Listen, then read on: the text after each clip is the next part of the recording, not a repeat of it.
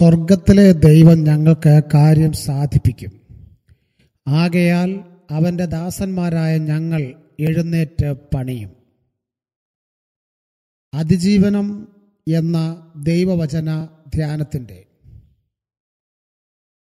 പതിനാലാമത്തെ എപ്പിസോഡ് പോഡ്കാസ്റ്റിലൂടെ ശ്രവിക്കുന്ന ലോകമെങ്ങുമുള്ള ക്രിസ്തുവിൽ എന്റെ പ്രിയപ്പെട്ട സഹോദരങ്ങൾക്ക് പ്രത്യേകമായ വന്ദനം ഈ സമയത്ത് പറയുന്നു. കഴിഞ്ഞ പതിമൂന്ന് എപ്പിസോഡുകളിൽ നാം നേരിടുന്ന പ്രതിസന്ധിയുടെ നടുവിൽ തിരുവചനത്തിൽ അതിന് തത്തുല്യമായ അന്നത്തെ ലോകത്തിലെ മുഴുവൻ ജനങ്ങളും പ്രതിസന്ധിയിലകപ്പെട്ടപ്പോൾ ദൈവഭക്തനായ നോഹ അതിനെ അതിജീവിക്കുവാൻ ഇടയായി തീർന്നു അതിനോടുള്ള ബന്ധത്തിൽ അന്നത്തെ ജനങ്ങളെക്കുറിച്ചാണ് ഇപ്പോൾ നാം ചർച്ച ചെയ്തുകൊണ്ടിരിക്കുന്നത്.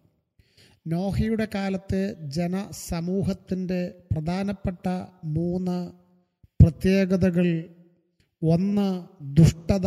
രണ്ട് വഷളത്വം. മൂന്ന് അതിക്രമം. ഇങ്ങനെ വളരെ ദൈവകോപം വിളിച്ചു വരുത്തുന്ന ദുഷ്പ്രവണതകളുടെ ഉടമകളായിരുന്നു നോഹയുടെ കാലത്തെ ജനങ്ങൾ എന്നുള്ളത് ദൈവവചനത്തിലൂടെ നമുക്ക് മനസ്സിലാക്കുവാൻ കഴിയും. അങ്ങനെ ഈ മൂന്ന് ദുർഗുണങ്ങളും ഒരു വ്യക്തിയിൽ സമ്മേളിക്കുന്നത് നമുക്ക് പുതിയ നിയമത്തിൽ കാണുവാൻ കഴിയുന്നത്. ലൂക്കോസിന്റെ സുവിശേഷം പതിനഞ്ചാം അധ്യായത്തിൽ കാണുന്ന ദൂർത്തുപുത്രനിലാണ് ആ മകൻ തന്റെ ജീവിതത്തെ വളരെ പ്രയാസകരമായ സാഹചര്യത്തിലൂടെ പാപ പ്രവൃത്തികളിലൂടെ അപ്പനോട് എതിർത്തുകൊണ്ടൊക്കെ ജീവിതത്തെ കെട്ടിപ്പടുക്കുവാൻ പരിശ്രമിച്ചു. പരാജയപ്പെട്ട് ഒടുവിൽ അപ്പന്റെ അടുക്കിലേക്ക് വന്നു. അങ്ങനെ വന്നതിന് ശേഷം ആ വീട്ടിലുണ്ടായ പ്രത്യേകതകളെക്കുറിച്ച് നാം കഴിഞ്ഞ ഒന്ന് രണ്ട് എപ്പിസോഡുകളിൽ ചർച്ച ചെയ്യുകയായിരുന്നു. അങ്ങനെ വീട്ടിലേക്ക് വന്നപ്പോൾ ആ മകൻ പാപം ഏറ്റുപറയുന്നു. അതിനുശേഷം അപ്പൻ പുതിയ വസ്ത്രം മകനെ ധരിപ്പിക്കുന്നു. അതിനുശേഷം അപ്പൻ വീട്ടിൽ വിരുന്നൊരുക്കുകയാണ്. ഇത്രയും കാര്യങ്ങൾ അതിന്റെ അനന്തരഫലമെന്ന് നാം ചിന്തിച്ചിട്ടുണ്ട്. നാലാമത്തെ ആ ഭവനത്തിലുണ്ടായ ഏറ്റവും അനുഗ്രഹിക്കപ്പെട്ട അനുഭവം എന്ന് പറയുന്നത് ലൂക്കോസിന്റെ സുവിശേഷം പതിനഞ്ചാം അധ്യായത്തിന്റെ ഇരുപത്തി നാലാമത്തെ വാക്യമാണ്. പ്രിയപ്പെട്ടവരെ അത് ഇങ്ങനെയാണ്. നാം തിന്ന് ആനന്ദിക്കാം. ഈ എന്റെ മകൻ മരിച്ചവനായിരുന്നു. വീണ്ടും ജീവിച്ചു. കാണാതെ പോയിരുന്നു. കണ്ടുകിട്ടിയിരിക്കുന്നു എന്ന് പറഞ്ഞു. അങ്ങനെ അവർ ആനന്ദിച്ച് തുടങ്ങി. പ്രിയപ്പെട്ടവരെ മനുഷ്യ ജീവിതത്തിൽ എല്ലാവരും ആഗ്രഹിക്കുന്ന ഒന്നാണ് ആനന്ദകരമായ ജീവിതം. എ ജോയ്ഫുൾ ലൈഫ് വ്യക്തിപരമായ ആനന്ദമുണ്ട്. കുടുംബപരമായ ആനന്ദമുണ്ട്. സമൂഹപരമായ ആനന്ദമുണ്ട്. സഭാപരമായ ആനന്ദമുണ്ട്. സാമൂഹികപരമായ ആനന്ദമുണ്ട്. അപ്പോൾ ഇങ്ങനെ പല മേഖലകളിലൂടെ ആനന്ദങ്ങളെ നമുക്ക് വേർതിരിച്ച് കാണുവാൻ കഴിയും. എല്ലാ മനുഷ്യനും ആഗ്രഹിക്കുന്നത് ആനന്ദപൂർണമായ ജീവിതമാണ്.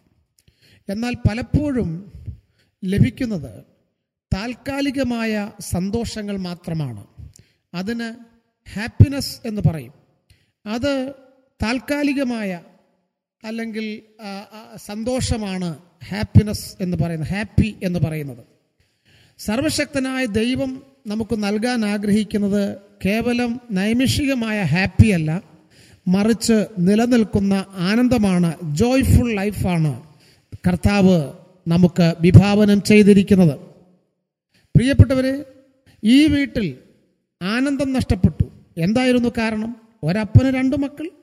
ആ മക്കളിൽ ഇളയവൻ തന്റെ സ്വത്ത് വാങ്ങി ദൂരദേശത്ത് എവിടെയോ പോയി. അപ്പന് ഈ മകൻ നഷ്ടപ്പെട്ടതുപോലെ ആയിരുന്നു തന്റെ ചിന്ത. എന്നാൽ ഒരു ദിവസം ഈ മകൻ വീട്ടിലേക്ക് മടങ്ങി വന്നു. മടങ്ങി വരുമ്പോൾ അവനൊരു പുതിയ അനുഭവത്തോടു കൂടിയാണ് വരുന്നത്. അപ്പന്റെ അടുക്കൽ വരുന്നു പാപമേറ്റു പറയുന്നു അതെ പ്രിയപ്പെട്ടവരെ ജീവിതത്തിൽ സന്തോഷവും ആനന്ദകരമായ അനുഭവവും നഷ്ടപ്പെടുന്നത് ഒരു മനുഷ്യൻ പാപത്തിൽ ജീവിക്കുമ്പോഴാണ്. എന്നാൽ അവന് പൂർണമായ ആനന്ദം അവന്റെ ജീവിതത്തിലേക്ക് വരുന്നത്.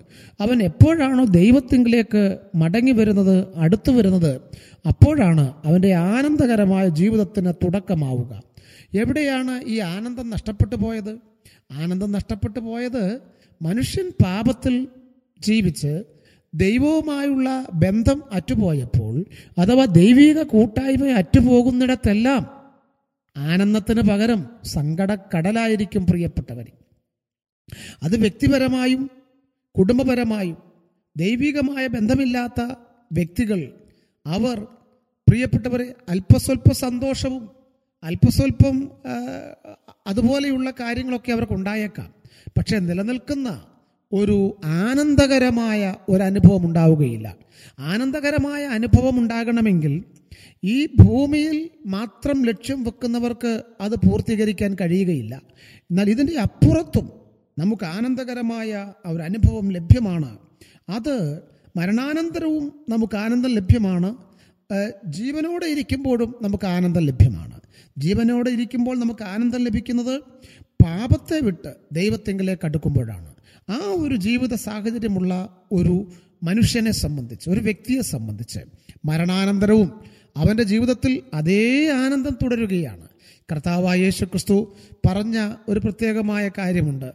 ഞാൻ നിങ്ങൾക്ക് വേണ്ടി വീടൊരുക്കാൻ പോകുന്നു. ഞാൻ വീടൊരുക്കി കഴിഞ്ഞാൽ പിന്നെയും വന്ന് നിങ്ങളെ എന്റെ അടുക്കൽ ചേർത്തുകൊള്ളും എന്ന് തന്റെ ശിഷ്യന്മാരോട് പറഞ്ഞിരിക്കുന്ന ഒരു പ്രത്യേകമായ വചനമുണ്ട്.